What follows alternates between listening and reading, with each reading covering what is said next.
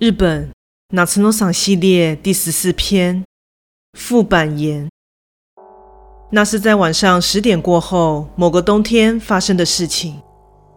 包括我在内，承载了三个人的车辆，在大半夜里以时速八十公里，朝向传来阵阵盐味的大海驶去。花了两个小时的车程后，来到了临近着太平洋的道路上。从那条道路稍微往西走一小段，就能看到紧靠着海岸线，迎面而来一片无法言喻的广阔森林。而我们这次的目的地就是那片森林。副板岩位于森林的深处的一个岩石，虽然不知道其他细节，但其背后似乎有个很不祥的来历。而今天的试胆大会兼超自然旅游的目标，就是去看那个副板岩。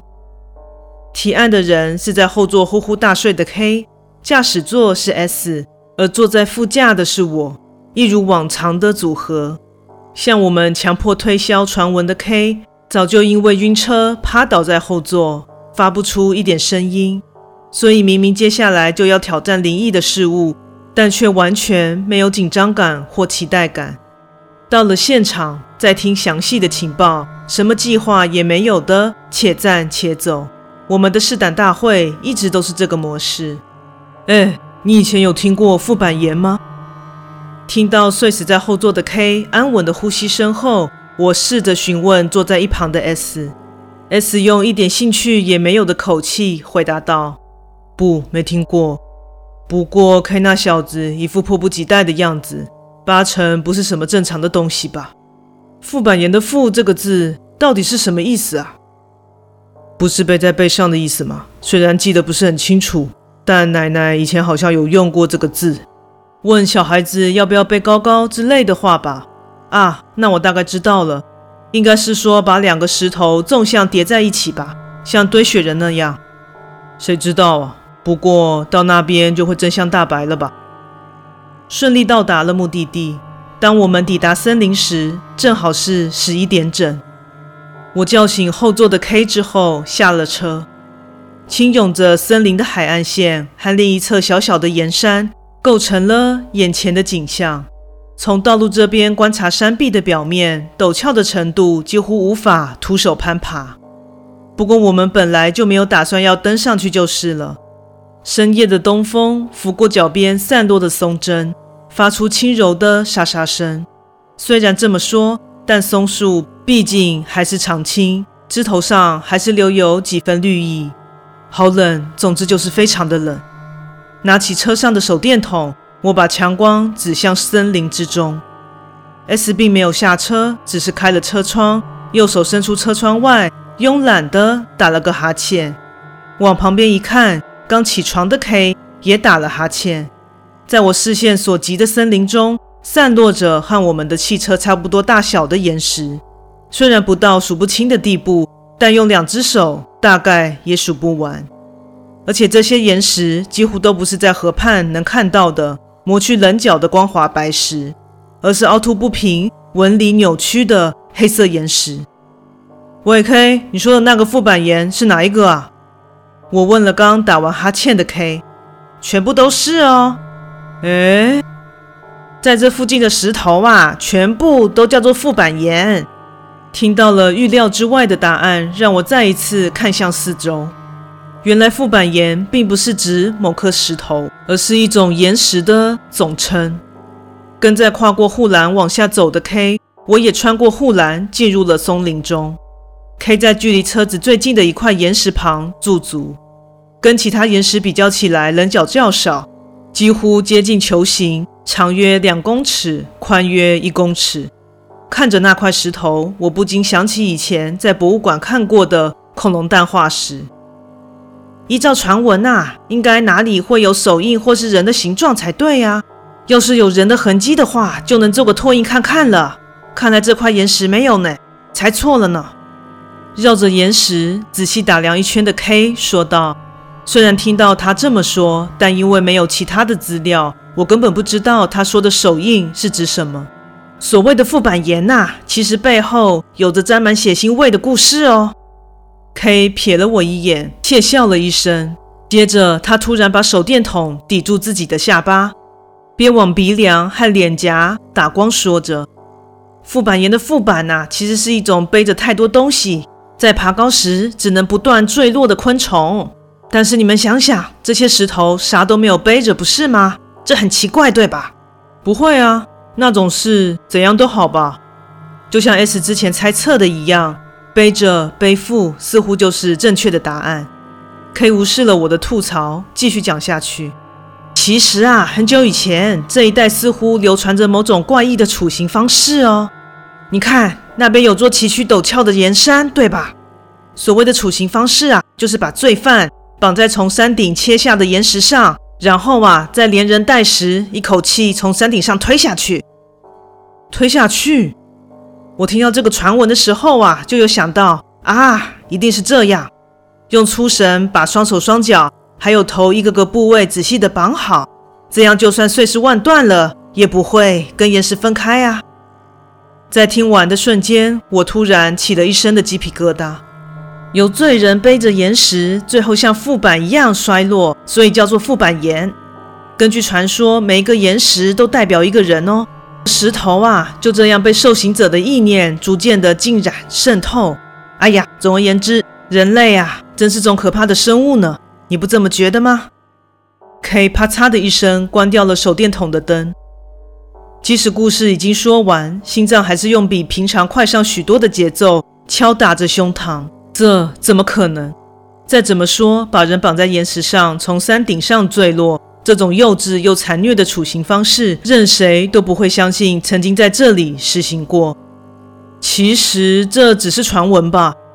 听到我说的话，正在走向另一个岩石的 K 回头看着我，下巴又再次抵着手电筒。这个嘛，虽然我是不知道啦，不过许多文献和古老的资料等等，最初不也是以传闻的姿态存在的吗？留下这句话后，K 独自往森林的更深处走去。我并没有跟着 K 的脚步，反而将注意力留在那个像蛋一样比我稍高一点的岩石上。那种事真的发生过吗？我不知道，但是我听说，在过去这一带交通的封闭程度可不是现在能比的，是个从周围孤立出来的区域。如果是这样的话，我开始想象把罪人束缚于巨岩之上，从山顶无情地让其滚落的处刑方式，或许真的存在也说不定。已经不知道在这附近徘徊了几圈了，月光皎洁。月光洒落之处，尽是黑岩的阴影。可能曾将人碾碎、压死或擦伤后，慢慢的凌迟致死的无数石块，现在正包围着我。突然，有什么东西拂过我的颈背，晕眩在一瞬间袭来。我下意识地用两手撑住一旁的岩石。这可不行啊！我的想象力太过丰富了。我闭上眼睛，专注着从踉跄摇晃的感官中找回平常的感觉。就在这时，我突然感到背后有人的气息，是 S 吧？但一股违和感打断了这个想法。这气息不只有一个人，是 K 回来了？不对啊，K 刚刚是在往停车场处的反方向离开的。而且先不提这些矛盾点，这个气息并不是两三个人这种小数目，而是一大群人。那刻意压低的呼吸声，布料之间微微摩擦的声音。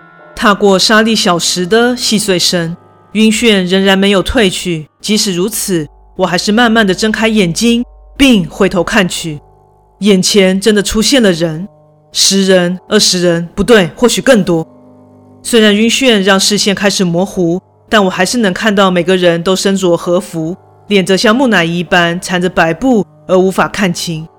他们从白布的缝隙中透出视线，窥探着我。有人拿着火炬。也有拿着木棍或绳子的人，我试着出声，但却失败了，口中有种异物感，看来我的嘴里塞满着布。至于是何时被封口的，我早已没有余力思考。不只是塞口布，两手两脚也动弹不得，我的身体已经和岩石缠在一起。然而，最让人毛骨悚然的是，在感觉到缠绕头部的绳子时，怎么回事？怎么回事？这到底是怎么回事？像被钓到岸上的鱼一样挣扎得一塌糊涂，但牢牢绑上的粗绳却完全不为所动。周围的景色也变了，这里是山顶，不是刚才的松林。周围的人们蠢动着。这时，我终于了解眼前的人群到底想对我做什么。我现在的角色是罪人。以白布盖着脸的人群中，有一名似乎是代表走出来对我说了什么。我想他应该是个男人吧。虽然没有听到声音，但从盖在嘴巴旁的白布微微的晃动，可以看得出来。男人向我一鞠躬，以此为暗号，在场的所有人开始往我靠过来。拿着粗木棍的人将其抵住岩石的底部，同时无数的手袭上了岩石。拜托，快住手！我出不了声，只能不停地挣扎，挣扎着，还有继续的挣扎。随着某样东西松脱的感觉，还有沿着岩石传来的震动，慢慢的，仿佛慢动作一般，我看着天空，以仰望的姿态，星辰、明月。话说回来，今天的月亮是满月呢。到这种关头，我反而既想这些无关紧要的事。随着能撕裂空气的巨大声响，我的后脑勺感到一道重击。我想，我应该死了吧？回过神后，发现自己仰躺在森林的地上，呈大字形的倒下。之后有好一段时间就这样出神的躺在原地。我仔细的确认了自己的状况：呼吸急促，心脏猛烈的鼓动着，头像裂开一般的疼痛。但没有外伤吧？大概了。我还活着呢，太好了，我还活着。慢慢的坐起身子，我发现之前的巨大声响其实是汽车的喇叭，是 S 按的吧？这么想的同时，我站了起来，伸手捡起掉落在地上的手电筒时，我感觉自己的手掌似乎沾到了什么东西，红黑色带有些粘稠的液体。就粘附在我的双手上，在一次的惊吓后，把手电筒照向眼前的岩石，仔细一看，石头上也粘粘着相同的红黑色液体，沾有液体的那两处，正好是刚才为了压抑不适感而撑住的地方。确认了一下手掌，并没有受伤。喂，没事吧？回头一看，下车的 S 正跨过护栏往这里走来。我在车里看到你突然倒下，醒来之后就一直盯着岩石看，发生什么事了？我什么也没说，只是给 S 看了自己的双手在指的岩石上的手印。S 也沉默地看着，接着用手沾了点岩石上的液体，闻了闻味道，是血，没有受伤吧？我摇摇头。S 似乎也在思考其他的可能，可能是后脑勺。他喃喃地说道：“检查一下吧。”我照着他说的话摸了摸头部后方，回应我的是剧烈的疼痛。大吃一惊后，看了看摸了头的手，这次沾着的是毫不粘稠的新鲜血液，看来是我向后倒下时受的伤，幸好不是严重的伤势。果然是这样，要不然的话，不就是岩石渗出血了吗？看样子，S 认为这些血全都是我的。但在这之前，我并没有摸过后脑勺，因为这样反而变得无法释然。在我开口说“但是”之前，S 抢先开口：“K 在哪里啊？”听他一讲，才想起还有 K 的存在。记得他往森林的深处走去了，所以不在附近。喂，K！我们大声地呼喊着，但始终没有回应。我和 S 紧张地对上视线。两人四处寻找，终于在森林的深处找到趴卧在岩石阴影下的 K。他死了吗？在这么想的同时，深刻的体认到打从心底冒上来的寒意，就是在讲我现在的感觉。慌张的靠近后，把身体翻了过来，确认他的呼吸还有呼吸呢，他还没死，看样子只是昏过去了而已。松了一大口气后，我全身最后的一点余力也已经用完。喂喂，起来了，笨蛋！S 边说着边打着 K，但他依然没有起来。K 一定遇到了什么事，而我大概猜得到事情的经过。恐怕 K 也像我一样，体验了成为罪人、被束缚在岩石上，还有从山顶坠落的一切过程。直到 S 的喇叭声把我们从沉思中拉回现实。K 他到底看到了多后面呢？某种不知名的恐惧出其不意地浸透了全身。我摇了摇头，让自己别再去想那些事。不管如何摇他或尽情地踹他，过了许久，K 仍然没有醒来。没办法，只能维持原状，把他搬上车载回去了。猜拳猜输的我，吃力地背着 K，对一个全身无力的人来说，这真不是普通的重。话说这个样子，就跟副板一样呢。走向车子时，我听到 S 喃喃自语着：“我的确也有冒出这样的想法，不过都这种场合了，为什么还会想到这种玩笑啦？”最后，K 是在车子行进时醒来的。当时我和 S 正讲到，如果 K 到了明天还没醒来的话，就要送医了。K 在惊吓中跳了起来，动作之大，甚至让车子都有些不稳。副啊呼！哎，这里是车上哦。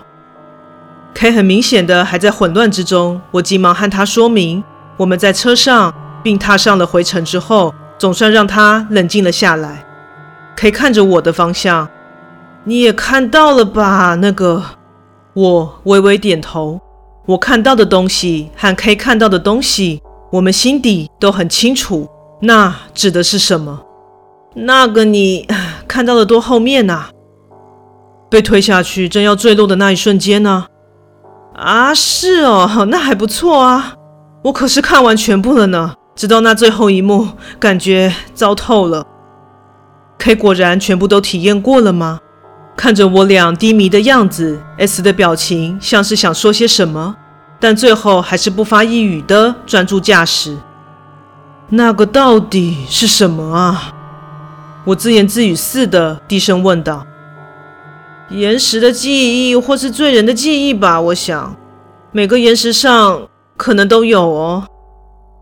”K 盘起腿来，朝下重重的吐了口气。你只看到一半，对吧？我来讲讲后续的经过吧。我发现自己紧张的发出吞咽的声音，轰隆轰隆的不停翻滚，右手和左脚在途中就断裂飞走了。老实说，吓到都漏尿了我。但不是在这里哦，而是在那个里面。就算是现实，尿裤子也不会有人嘲笑的。我当时也很害怕，甚至认为自己已经死了。其实像那样子一路滚落下去，至少在那个里面，我体验的那个罪人一定会死吧。我一开始也觉得绝对会挂掉，但是我体验的这个人并没有死。哎，哎，坠落结束之后啊，他还活着，这真的是太好了耶！不管是因为岩石的形状刚好影响了滚落的方式，还是单纯的运气很好，总之捡回了一命。要是他马上就嗝屁的话，那那就糟糕了。我大概也没办法坐在这里了吧？K 的身体不住地颤抖着，仿佛肺部被身体感到的战力挤压一般。他再次深深地吐出了一大口气。要是他马上就死了，那就糟糕了吧？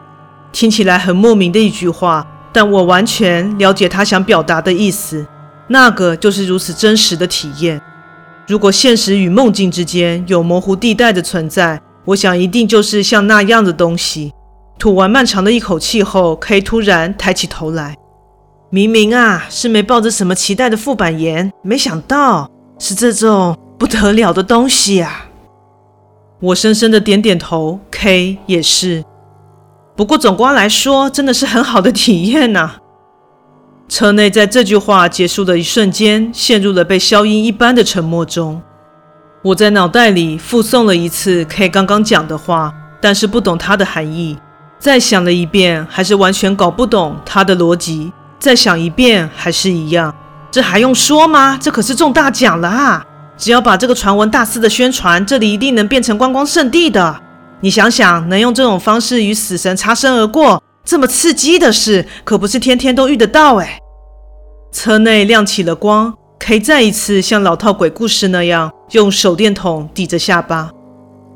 哎呀，世界上果然还是有这种不可思议的事情呢！K 说完之后，很开心的大笑着。